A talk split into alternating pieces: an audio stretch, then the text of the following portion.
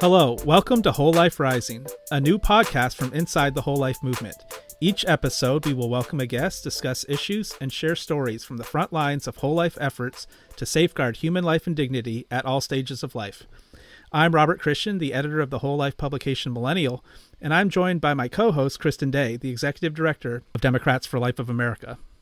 It is a real pleasure to be back here with my co host, Robert. Good to see you, Robert.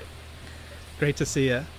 Let's go ahead and get things started with our segment in the news. A lot has happened since our last show, um, since we ran into some technical problems that caused a delay. Apologies to our listeners for that. The big news, of course, was the 2020 election and then the subsequent insurrectionist attack on the Capitol. Kristen, what's your reaction to this attack on our democracy? I mean, it was just disgraceful. You know, I I worked in the Capitol um, in all three House office buildings and spent a lot of time giving tours of that beautiful building. So it was just disgraceful to see these this, you know, people coming and destroying this building that is such a um, it's a symbol of you know it's the people's house. It's a symbol of our democracy. So it was just really disappointing and um, you know, just unbelievable, but that this happened. And the loss of life is just a, a real travesty. You know, the officer was laying in state yesterday and just so uh, unbelievably sad for his family. Um, it's just devastating. Um, and, you know, and I just hope that our country can find some ways to get past this, um, past this just real hatred for one another. And I hope that we can find some unity under President Biden, where we can find ways to reconnect and work with each other instead of just taking the opposite position as someone because they're in one party or the other or they support one candidate over another. So, you know, we, we I'm just hopeful for the future that we can find some unity over these next four years and how, you know, do what's right for the country. I, I think it will forever remain a day of infamy one of the most shameful days in American history. Really, a, a symbol of the destruction of vital democratic norms and the weakening of our democratic institutions. You know, the effort to steal the election shows that we're not immune from democratic backsliding. We're a normal country like other countries. And I think the top priority these next four years has to be rebuilding those democratic norms and institutions and fighting back against the toxic polarization, that blind partisanship that you're talking about, the cult of personality in politics, the mainstreaming of extremism, all these things that really present an existential threat to our republic. And we can only hope that this is a wake up call and that we'll kind of get our act together. So, you know, it was a dark day in American history, but maybe it will be a turning point. I mean, we can only hope. Yeah, I just feel like, uh, you know, politics is just infecting every facet of our, our being. You know, it determines what restaurants you can go to or who you can be friends with. And it's just, yeah, such a sad. My, my son is a freshman in college right now, and he's finding it on the college level of you can only talk to certain people and you can only be friends with certain people or you can't go to these events if it goes against what somebody else believes. So it's a real sad time. So i'm i'm hopeful. I, I hope that was a turning point. It was a terrible day. Um, you know and uh, i'm just hopeful for the future. Now let's move on to our question of the month. Our question this month is what opportunities and challenges will whole life advocates likely have now that Joe Biden is in office? I think there is a lot of opportunity that we have being whole life advocates. We're we call ourselves pro life for the whole life. So yes, we oppose abortion, but we also, you know, are concerned about the treatment of immigrants. We're concerned about the environment.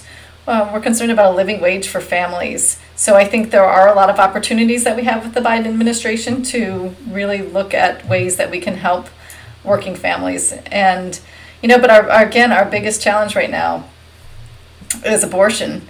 And the abortion lobby has really like such control over the Biden administration that that's going to be our biggest challenge of really making sure that we find ways to change the discussion into not funding more abortion but let's look at ways where we can look for uh, programs to help pregnant women with alternatives and have a choice to be a parent.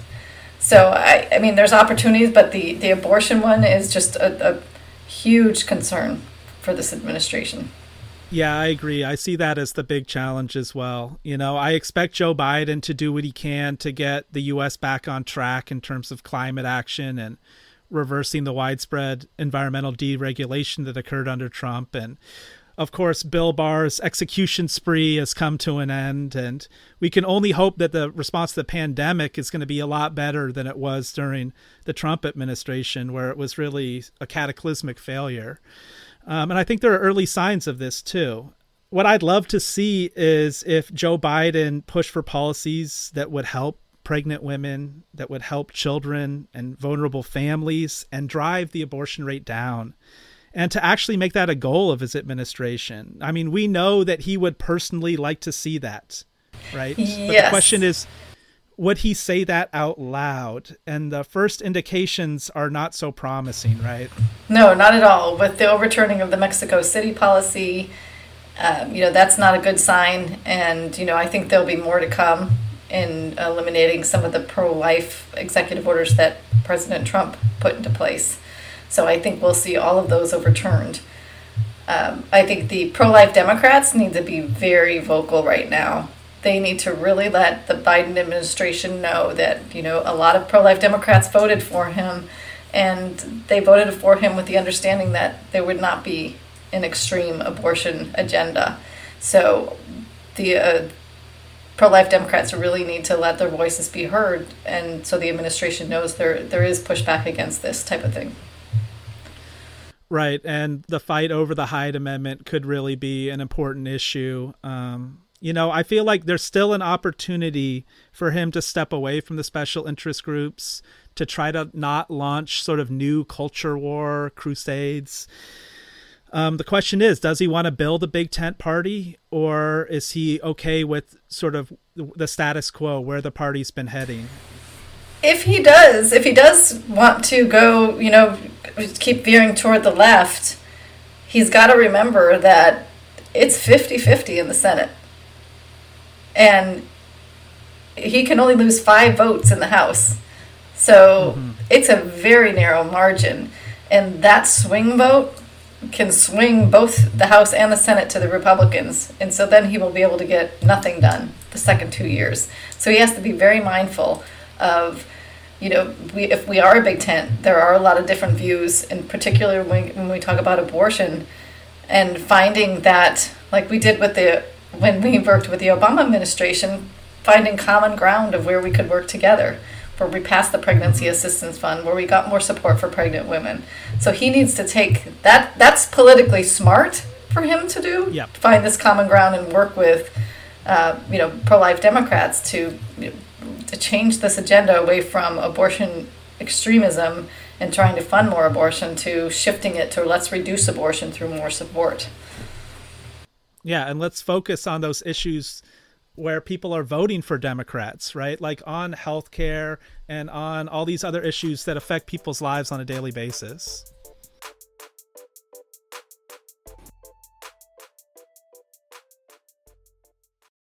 And now for this month's interview, we're joined by Jeannie Gaffigan. Jeannie Gaffigan is a writer, director, producer, mother of five, best selling author, and philanthropist. She's also a great champion of human dignity and protecting life and the vulnerable. She recently wrote, Human life is sacred, and all humans have equal value. Of course, this means it is wrong to intentionally take a human life under any circumstances, but it's also wrong to disregard human life through racism, unjust social and economic structures, providing inadequate access to health care, wantonly harming, harming the environment, abusing or neglecting anyone a child, a mother, a father, a grandparent, and immigrants. I thought that was a wonderful articulation of the whole life mindset. We're so excited to have you on the show today, Jeannie. Uh, thanks so much for being here. Thank you so much. It, it sounds like I'm, I'm, trying, I'm, trying, to solve all the world's problems, but uh, you know, one step at a time. Thank you for having me. Yes, yes, that's why we had you on here today because we expect you to solve all the world's problems today on this show. no pressure. okay, Yes. So um, during the election, you wrote this um, the article in America Magazine, and it created quite a stir. Uh, you announced your intention to vote for Joe Biden, and you talked about how you reached this conclusion as a pro-life Catholic. Um, would you uh, like share what your thoughts were and speak about, uh, you know, what it was like when you when you put that article in and how it impacted you? Well, I'd love to go back a little. Uh, what got me to that point because that wasn't like uh, an easy decision for me because as maybe you know, um, if you've looked at the body of work that my husband and I have done for like a zillion years, yes, we're old. Um, like we don't go there, right? We're like, okay, but we all like cake. We all like cake. Let's just forget about all this fighting and talk about bacon, right? We all like it, except for people who don't eat bacon, but they like the soy bacon, which is also good. So, anyway, um, the whole thing is is that um, I there was uh, the Republican convention, which I was not watching because I'm I can't even tell you I people are texting me TV shows to watch all the time, and I'm like, what? How, what world are you living in where I could like sit down? Like my mom, like she's like, oh, they're doing a you know a documentary about Mother Angelica right now, and I'm like, mom, I'm like, you know, so I don't really watch that much TV. So I was in the weeds as usual. And my husband was like, yeah, Trump's to speak. And I'm like, not interested, right? so anyway, later on, uh, I got started getting like massive notifications on my phone that my phone was blowing up because you know ding ding ding ding ding because it was like 9:30 at night and so I looked on it and like it turns out that apparently Jim is letting loose on the on the Twitter and people are like, "Oh my gosh, your husband is going off on Twitter." So I'm like, "What?" because I did, you know, we were in the same house but not the same room, and I was not. On Twitter. So anyway, I open up Twitter, and I only see one. So I thought it was just one f bomb, right? Which is like never, never. I mean, it happens, but not in public, right? So I'm looking at this, and it's all about what's happening, right? It's it's like my husband is like on like this major thing so I, because I don't even know where he is, right? He's, you know, there's a TV downstairs, there's a TV upstairs. And so I just reply on Twitter, like, no cursing, right? Because I'm just like, because I'm, of course, like, I'm so embarrassed, like, so lace curtain Irish embarrassed. Like, shut the curtain, the neighbors will see. the neighbors will see that we're not perfect. So, anyway, then again blowing up. Oh, da da da. Like people, my friends are like texting. I open it up again, and he's doing it again. And he's going off on people, and I don't even know what's going on. So I just reply. I'm like, well, I tried. You know, I'm not involved in this. So then later, I like come in and I'm like, what are you doing? The f bomb on Twitter, and he's like furious, and he's like, these people are trying to say that oh, you're not a good Catholic. You just so he's like really mad. So anyway, that starts this whole thing where I like am now inserted into this thing. Because I'm like, well, you know, because I want to defend him, but I also don't want to defend the language, and I don't know exactly what happened.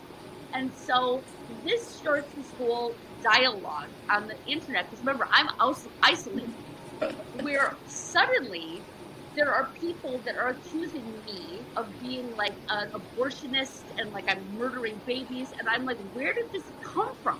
Because I'm not, I really believe that when you start giving your resume, you're insecure about something, right? So if mm-hmm. someone says to me, you know, I'm in a meeting for a TV show and they say, well, Jeannie, you know, the way we usually do it is during the day, we shoot this way. If I say, I've been doing this for 15 years, and I was the executive producer. Like that's, I've heard people do that, and I'm sure I've done it in my uh, past. But like when I hear it, there's something about it that doesn't ring true. Like it's like that person has a has a defensive nature. So I really was shocked at how many people were accusing me of like being like a baby killer for no reason at all. So I started to kind of like engage in it a little bit. Like, what do you mean? Like, I don't, you know, I, you, you, you don't like Trump, you're baby killer. Like, I didn't really get it, right? So, as this progressed and I started like digging in and researching a little bit about where this like kind of blowback was coming from and like how the you know most pro-life president in history if you don't vote for him you're anti-life or something where did that come from so I started to kind of look into that and I, look, I started to you know really see there was a very strong faction of Catholics that were going this way, and then there was another faction of Catholics that were going the other way, and that was kind of like putting them in a position where they had to seem like they didn't care about abortion or whatever. So essentially, when I started to defend this position and saying like, absolutely, I am not voting for Trump ever, and I absolutely disagree with that. I'm like, I believe in the whole thing, like if you're if you care about the unborn child, you're not going to be separating children from the born. Like I'll get into it with you, right? so anyway, at a certain point, somebody reached out to me, and I won't say who it was, but somebody reached out to me and said, "Listen," because it was kind of like, "Hey, you are kind of speaking for this other candidate," and I said, "No." I'm not going in something for this other candidate. I'm saying no to this candidate, right? But as I got a little bit more involved, I realized how close this election was going to be. Mm-hmm. And I was like, okay, this is not like, well, I'm so good because I'm, you know, have I can walk away with this moral cleanliness because I'm just going to not vote or I'm going to vote for somebody who will never win because I'll feel better. But it could literally affect not in New York City, but like in terms of like where I'm from, Wisconsin, this kind of thing. So I am going to say, listen, I if my husband who is Catholic, by the way, and also would, you know, find abortion reprehensible, would say, listen, I think that this is a great time for this country for somebody like Joe Biden because he is Catholic, but he's also a Democrat, so he'll appeal to people who are not Catholic. And um, he, there's a chance, no, this is right in retrospect, I don't know what's happening now, really, with the divisive bipartisanship but he seemed like it was a proper person to be behind in terms of unification because the former president was absolutely opposite of that. This against these are bad, this is good, this, you know, that kind of thing. So um, at that point, I was like, okay, president is an existential threat to democracy, to unity, to solidarity, to every everything I stand for. Joe Biden is not some kind of like God who's going to come in and like abolish all the laws I feel are unjust. What I wrote in that article was this is like really, you know, difficult. I understand. So there was a part of me while I was writing an article that was kind of like, this is really generous of me to write the article because I understand why some people, my husband, but I don't know name names, um, would just be like, forget it. There's no like, I don't need to negotiate with the people who are are thinking this is okay.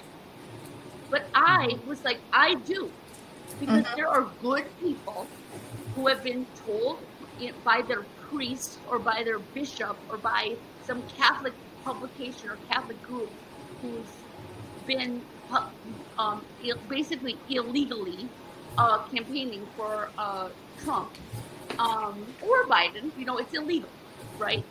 So they are good people who have just literally they're afraid of going to hell. Honestly, their priest told them that they were literally going to go to hell if they vote for a Democrat. And that's what I take issue with because I felt like, in terms of getting okay, put the abortion issue aside because that's a whole different podcast, okay? But everything else, like I could get behind, right? Mm-hmm. I mean, maybe not like I, I don't really know about the euthanasia and all that stuff, but I'm saying you know what I I stand for, right? Right. So my whole uh, mo is that the issue right now that we're facing is a matter of equality. There is a big problem with equality and obviously solidarity, but a lot of the problem with the solidarity is that there is a school of thought that thinks that if you advocate for the rights of people who don't have uh, rights, and I'm uh, uh aside, remember aside from unborn babies, right? People who are born who don't have rights, that if you advocate for those people who don't have rights, that somehow you're against the unborn. And that's the problem. So mm-hmm. if people say to me on the day, you know, National Life Appreciation Day, the anniversary of Roe v. Wade, if they're like, why are you in the government holding up a sign that says abolish Roe v. Wade? And it's like, this is why. I'll tell you why.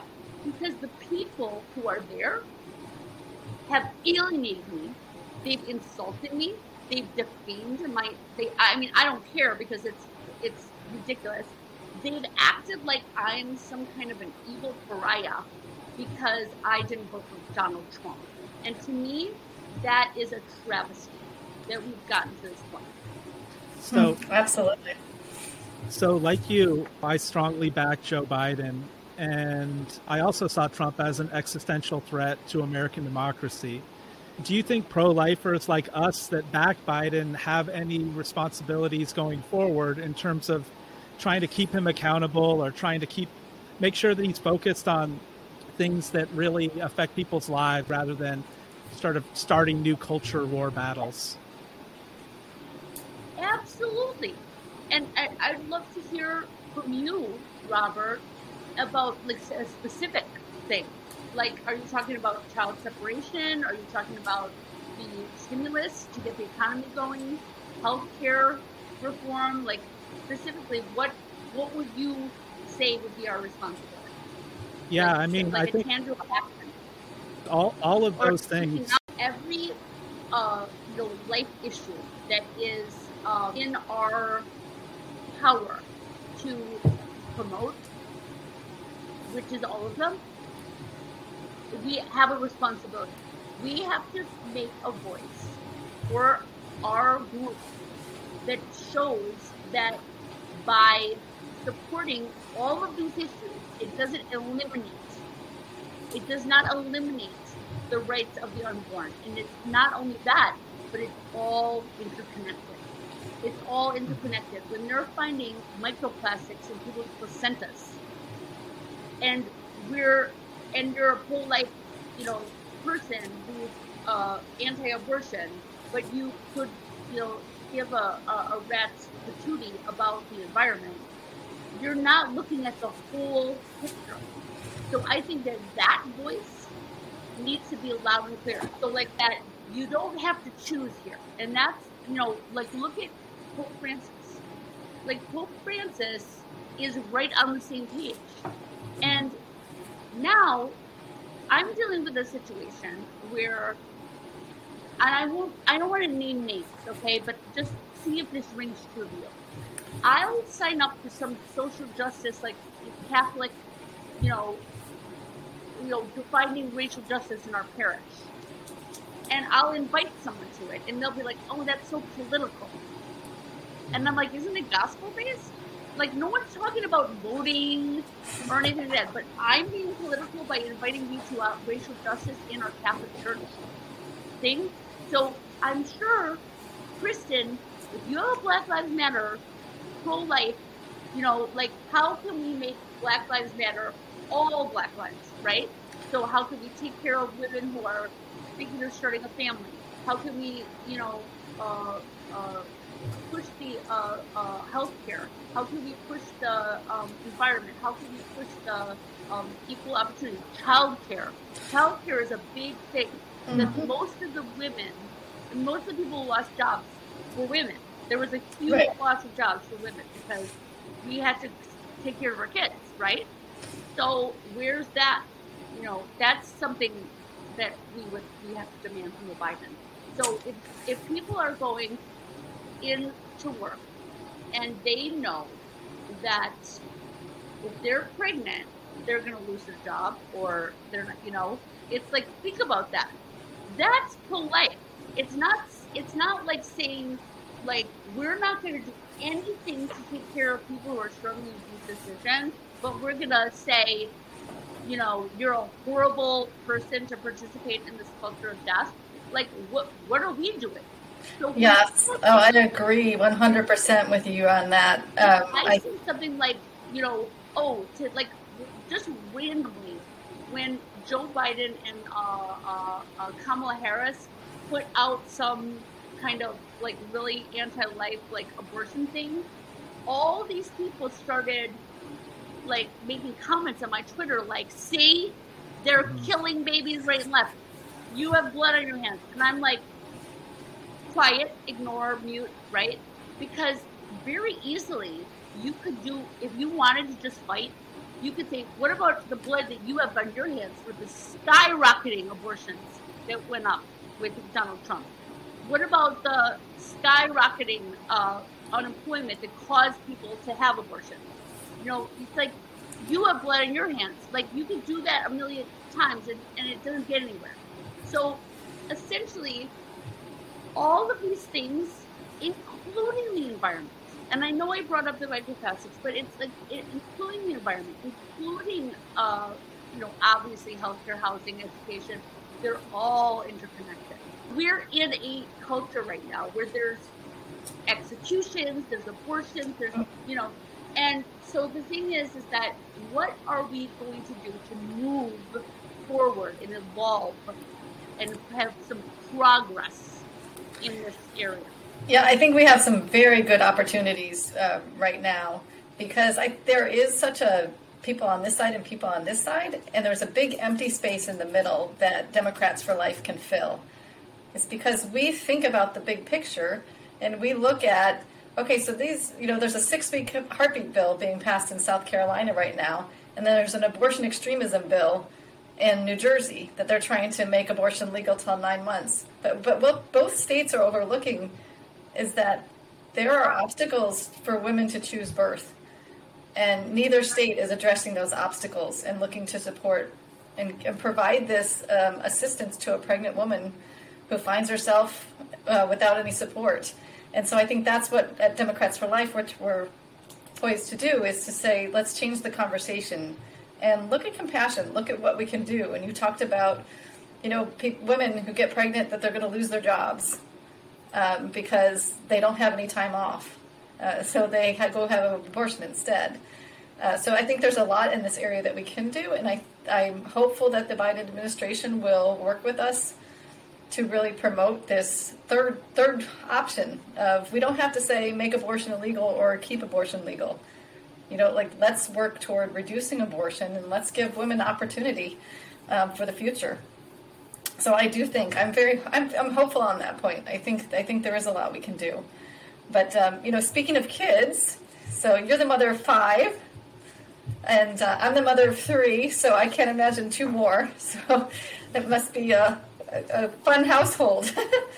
um, so what have what has your experience been as a mother of five, and how is it involved in your writing and producing and everything else you've been involved with? How has that shaped how you think and um, the importance of family. Well, you know, it's like the importance of family uh, was probably the most obvious to me when I got really sick and had the brain. So, you know, and I just took it for granted. But then when I was, you know, at death's door and it looked like what's going to happen if I die, right? And it was like Jim, if we didn't have this support group, because Jim was like, I could, I could never, like, he'd have to retire, right? But my family was just like, no matter how long he's laid out, we're gonna, you can do your thing because you know doing comedy makes Jim happy and makes yeah. money, right? So it's like my siblings. I was not. I couldn't even talk. I was uh, in the, you know, I had the tracheotomy and I had the machine and like I saw this happen, and I saw that we have this like safety net. Now, this can also happen if you have three kids or two. You know, yeah. I think that and some people, you know, I don't want to, you know, alienate people who, because I, I have uh, experience as well myself with infertility, you know, things. So, family is like if you don't have one of your own, you find yourself a family that will adopt you. If we look at the world, so divisive, so many people's families breaking up, so many people saying, you voted for this guy, so I'm out, right? With your, like, you know, whole life agenda. If everybody believed that your little peanut at six weeks was exactly the same as your little peanut in the crib or your little peanut driving the car, yeah. they would just get it, right? Mm-hmm. But they don't, right? So because it's it's gotten all twisted up with rights and healthcare and all this stuff, and I understand that, and I'm willing to have dialogue with people, and I'm not willing to demonize people. I want to have uh, a lot of dialogue with people who are really adamant about no, this is my body whatever. Because mm-hmm. I, I well, like I will dialogue with you about that. I'm, I love you. I understand you, and I will listen to you, and I will tell you my piece because I'm not going to say you're uh, this or that, and you're not going to say I'm this or that, and you'll never tell me. So, what can we teach the kids? And I'm not talking about sitting in the classroom saying this is right and this is wrong. I'm talking about taking kids out to social justice service projects and let them live it. Let them live it. And I'm going to tell you, do I have time to tell you one story? Sure. Okay. Do one more. Let me tell you one story. because this story, I'm a storyteller. And this is a real true story. And these are the things that root us in our convictions and our passions and our beliefs. So essentially, I felt like let's go to this age group, post confirmation, and start a youth group, just like the Protestants do, and have it be social, focused on Catholic social teaching. So I went to my pastor at the time, and he was like, "Love it." Got some other moms, did some, you know, uh, things, made it all come from here's some issues in our community. Let's, what do you want to do with this? And then they would have ideas, and we had a whiteboard and then we were like, okay, how much money do we need to raise? And they were like in the board meeting and they loved it, right? So we started doing this project. We also took over this project that my uh, somebody abandoned because they moved away, where you know you hang the the little ornaments and you come into church and it has the name of the baby on it and the mom, and you buy a gift for that yeah. person. You know, you take the thing home, and it was at our church. So I was like, we want to help with this thing. Who's in charge? And the pastor's like, "You are," because the person just left. So I'm like, okay, where is this? Where's where are the gifts going? So that Holy Spirit started um, me on this path with this relationship with this women's shelter. Okay, where the there's like 30 women who beds for who are homeless, and they have to either be pregnant or have a baby uh, up until three. So it is a it's like parenting training, you know, job, home, you know, you know, it's a, center, a health center. So this is how this Christmas thing started. So over the past like few years, we've built up this really, you know, symbiotic relationship where we find things that they need and they uh, give us uh, notes and it's wonderful. It's great. One of the young women in the shelter goes into labor. Now, there was nobody that was available to go to the hospital with this young woman, who must have been a few years older than the teenager girl who was at the door. Oh my goodness! She's never seen anything like this before in her life, right? But the girl, the woman, has to get in a taxi by herself. oh, jeez. Right? And that night, or the next meeting, we had we have Zoom meetings, right, with this youth. So she and the mom both crying. Like this woman had no family, she had nobody. So we were like, what can we do? So we decided that we were going to find out what the baby's name was, and we were going to make a basket with all these like personalized, like you would do for your oh, aunt, yeah. your, you know, your sister, somebody like nice stuff. So we made this gorgeous basket So we did the shower, and it was like, it felt, the kids felt like they were doing something. So they wrote notes. You're gonna be so courageous to do this. Your baby has so many, you know, this this is such a hard time to have a baby, but and then to the baby, like here. So anyway, so this now has become a thing. So we've done like ten of these now. Wow. Yeah. So So wonderful. so to me, that is way better than being like, hey, we're all meeting to protest in front of a Planned Parenthood. Do you know what I mean? Yeah. Yes. It's a, it's a deeply rooted experience that means something, and it's action, and it's education, but it's it's like this beautiful thing, and I really feel like this is teaching, even though you're not saying it to the kids what they're doing, they're living it, so they understand Mm. what's happening. And these are like 13, 14, 15, 16 year old kids who are now going to be going into the world with a different look on this and a different experience that they get into the situation to understand without this sort of like divisive, like everyone can get on board Nobody would say, "Oh, I'm sorry, I that's too political to give a gift basket to a baby." Nobody would say that. So I think that it's the youth because this is not an idea that came out of Jeannie Gaffigan's brain or some rule book because they're not political issues. They're human issues. They're life issues, and they're real. So it's like, sure, it might feel good to say I voted for Donald Trump because a, a nun told me he was the most pro-life candidate in history, so I feel good about myself. But what's really important is that we connect. It's not political. It's not the candidate. It's like no matter who's the president, what are you doing to really engage with the culture? Even that's the thing that we can really engage young people with. Life is beautiful. The, the grandma that we're protecting from you giving up your school play, you have to give up your school play. But you know what? There was some grandma that was going to go to that play that might have gotten COVID, who had a good 10 years of grandma left in her, that got sick because you didn't wear a mask. You know, all of this stuff we can just intertwined. It's like life is beautiful. Even if somebody only had a year left to live, that year should be valued. Yeah, I love that. I love that story. That's beautiful. I I think actually doing something to help somebody and make a difference has such an impact on those involved in the process, both on the receiving and giving end. So I, I just I love that story. Before we wrap up, I wanted to squeeze in one question about the Jim Gaffigan show because I'm kind of a, a comedy nerd, a sitcom nerd, so I wanted to ask about it. Um, I thought the show was great. I thought it was so unique and just getting better and better as it was going on. But I also know that was just a ton of work and probably a crazy time in your life.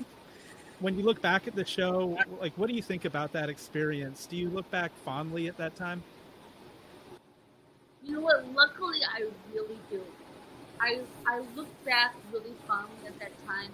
Um, it was a heartbreaking decision. I still remember when Jim and I had the conversation. We had to call the you know the network because we had to make a decision. You know what I mean? Like we were offered, and then you have a window to like take commitment. And so the thing is, um, it taught me a lot about myself. And I agree. I feel like we're in season five right now. We feel like, you know, in the Emmys, like, because it was like we just had so much uh, fun and so much creative freedom on that show, and we really liked uh, making uh, work for New York and making work for comedians and getting everyone in there. Um, but the whole thing was is that because we had to protect our story because it was Jim and Jeannie, you guys, right? So you can't just be like, right now we got our rolling, we get five writers, we show up once a week.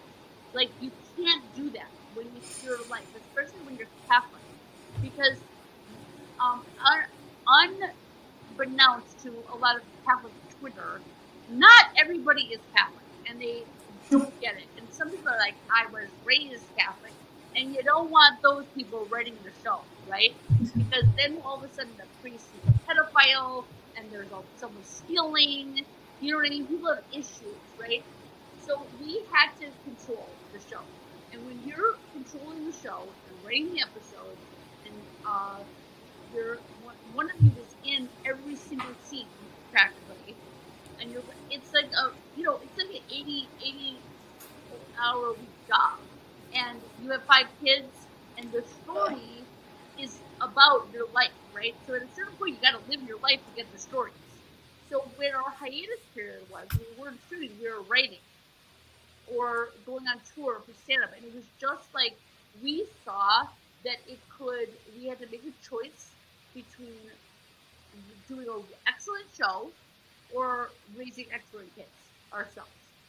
So, by the same reason, you don't want to farm out your show to people who might not get the tone. And you don't want to farm out your kids to someone who might not get the tone.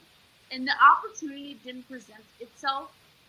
We looked for the opportunity and prayed about the opportunity of having someone come in and like step in for one of us. Like obviously it would be me because Jim is Jim Gaffigan and he's in the show.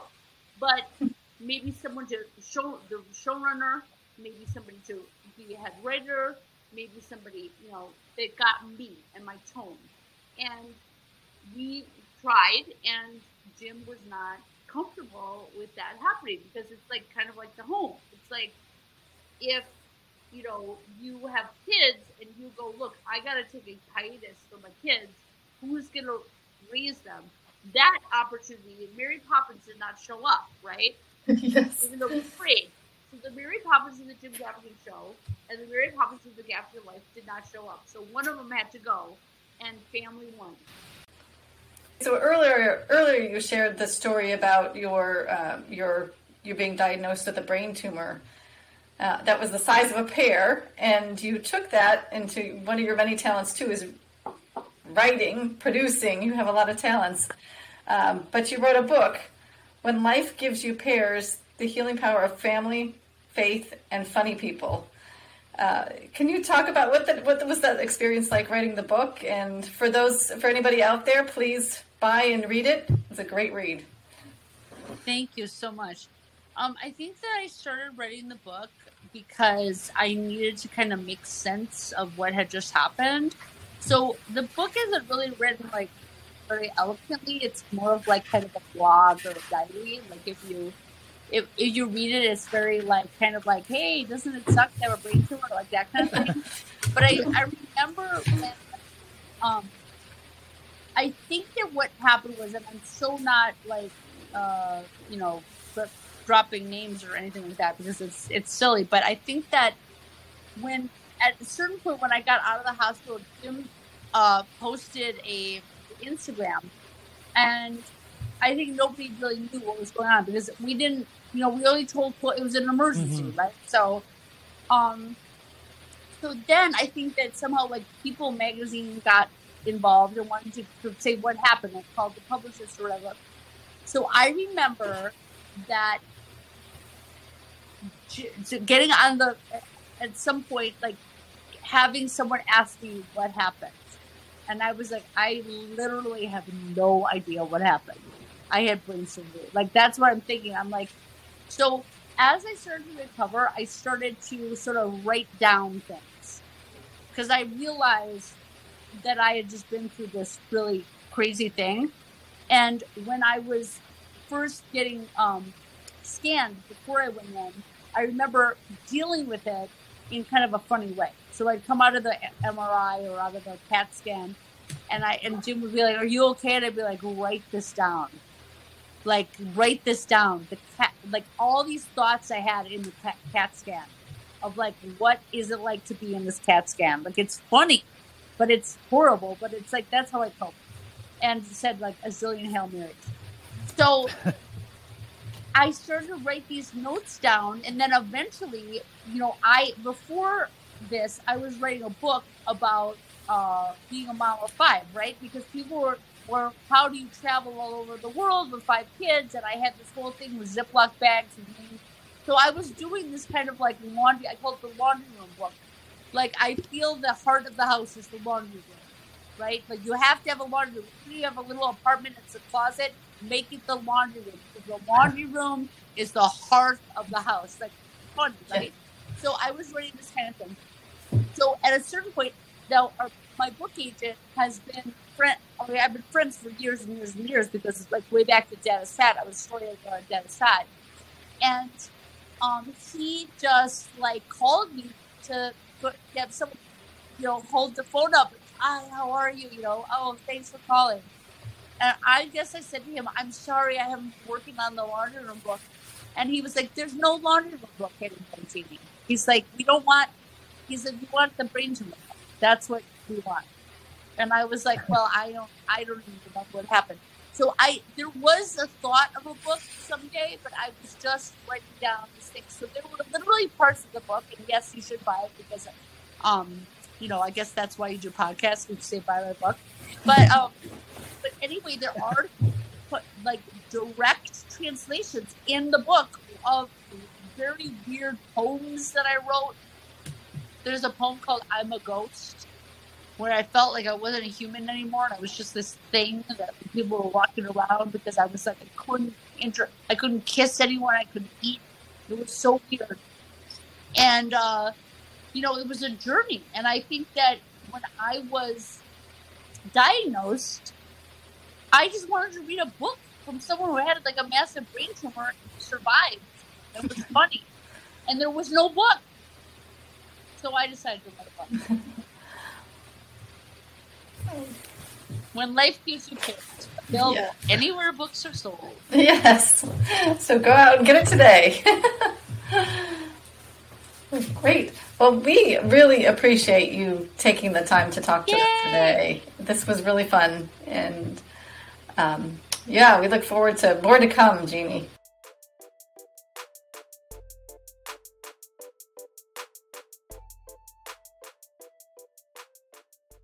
Our next segment is On the Ground and On the Hill, where we talk about whole life grassroots activism, campaigning, and legislative efforts. So let's look back on those 2020 elections. How did pro life Democrats do in 2020? Well, we had some. We we had we endorsed 120 candidates. We had 80 victories, which was very exciting, and we have been really communicating with these pro life Democrats. They're amazing this is something new that we haven't done before. On, in the past, we've only endorsed federal candidates. So this was the first year our candidate recruitment committee went out and we found these pro-life Democrats and, and we endorsed them. And they're out speaking, you know, in the heartland, in the East Coast and the West Coast. They're speaking for us. So it's very exciting to see um, these pro-life Democrats out there who are in office and uh, and fighting for us. And were there particular candidates that stood out in terms of their whole life views who were able to win? Yeah, so uh, one, Monica Sparks, who joined our board, she's a city councilwoman in uh, in Michigan, and she was one that really uh, is just incredible and um, in her whole life view. Um, we have Katrina Jackson from New or- uh, Louisiana, who again just incredible. Uh, Angie Hatton from Kentucky, uh, she won in a district that was went 80% for Trump. And she's a strong wow. whole life advocate. And she spoke at the March for Life this year, which was really exciting to see her. So she's just amazing. Uh, love to see her someday. Think of you know coming to Washington um, and and representing us here. She's quite amazing. So a lot of a lot of uh, really um, exciting candidates out there now that we're looking at. We have we're looking at races in Massachusetts, so a special election for a House seat, and the um, New Jersey and Virginia are both uh, up for reelection uh, this this fall. So keep keep watching for more candidates that we are endorsing, supporting, and watch them win. Great. What about with Prop 115 in Colorado? What happened there and why? Yeah, that is one of the, uh, as a pro life community, one of the things that we face, the big problems we face is the money, the money of the abortion lobby. So it, we were poised to win. We were ahead when they first did the polling, but uh, Planned Parenthood and the abortion lobby outspent us 10 to 1. And we're able to just get their misinformation campaign out there, uh, just lying about what the proposal actually did. Because it would only, it would ban abortion after 22 weeks and they just made it seem like it was going to ban abortion completely and um, and just did this uh, terrible misinformation campaign. So yeah, it was disappointing to see that loss. Um, we did have a ballot initiative in Louisiana that won the Love Life Amendment, sponsored by Katrina Jackson. So that was a, a victory there. Uh, but we're just learning, you know, use what we learned in, in Colorado. And I think when we're fighting another battle in another state, we just really need to focus on raising the funds to fight back against the abortion lobby. It's critical. We need to hit them um, back as hard as they're hitting us when it comes to. We need to get the truth out there to fight their misinformation campaign. Right, money's so important. Mm-hmm. Unfortunately. we need campaign finance reform, right? Yeah, absolutely. So, looking forward, is there any legislation across the country we should be keeping a close eye on? Yeah, there is. There are quite a number of states. I mean, this is where all the action is on the abortion legislation. Hyde is the biggest thing on the federal level, but when you look at the states, there's a lot going on. When you look at New Jersey, has a terrible bill that they're pushing right now that would um, allow abortion up to nine months. They're kind of following the New Jersey, Virginia track of eliminating abortion regulation you know, making things easier for human traffickers to bring people from out of state to get free abortions for their victims and then send them back out. Um, and so we're our New Jersey chapter is fighting about uh, fighting back about against that, and we've had some good discussions with people on the ground there to try to again change the discussion and say what what is this bill exactly trying to do, and is there something better we can do instead of this bill? Uh, so mm-hmm. they're doing a good job of getting that message out there. We've been doing a Twitter day once a week, doing a Twitter day and getting some attention there. Um, there's also a in South Carolina. There's a uh, heartbeat bill that's being pushed there. No, it passed the Senate. It's expected to pass the House, and the governor will sign it into law. Uh, and so, and there's a constitutional amendment in Kansas. So there's a lot of action on the state level right now. So if look look in, look into your states and, and see what's going on and support or oppose the legislation that's happening in your state.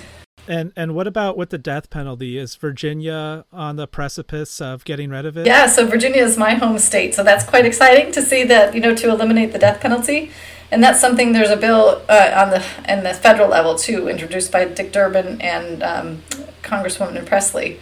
So I think that's a good thing to that. I think that's another thing that the Biden administration can do is eliminate the death penalty on a federal level and to see states doing that as well is, is a good thing. Yeah, it's encouraging. Mm-hmm. Thank you, everyone, for listening to our second show. Whole Life Rising is brought to you by Democrats for Life of America and Millennial. We want to thank Democrats for Life for taking the lead in fundraising for the show. If you'd like to make a contribution to ensure the long term viability of the show, please visit the Democrats for Life homepage or our show notes. And please subscribe to the podcast and give it a good review if you'd like to hear more. Thank you. Yes, thank you, everybody. Tune back next month.